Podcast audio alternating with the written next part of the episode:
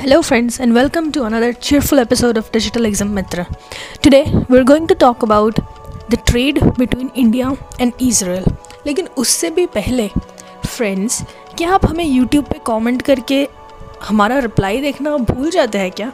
Because हमने बहुत बार देखा है कि हम आपकी comments का जब reply देते हैं and आपसे कोई सवाल करते हैं उसी रिप्लाई में तो आप उसका जवाब नहीं दे रहे.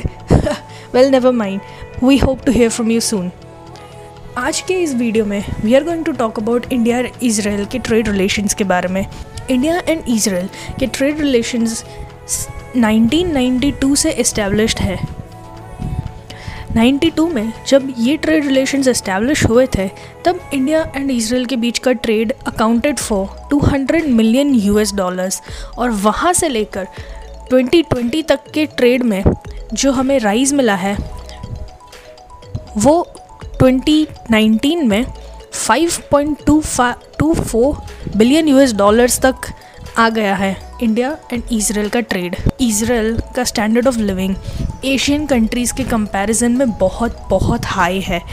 इसका ये मतलब है कि आप अपने बहुत एक्सपेंसिव प्रोडक्ट्स, अपने गुड्स जो आपको लगते हैं कि ये बहुत एक्सक्विजिट है, ये रेयर है, वो सारे गुड्स आप इज़राइल को एक्सपोर्ट कर सकते हैं. वहाँ के लोग और वहाँ का स्टैंडर्ड ऑफ लिविंग सपोर्ट करता है आपके हाई रेटिंग प्रोडक्ट्स को परचेज़ करने का. इज़राइल का standard of living is somehow compared and is equal to West European countries.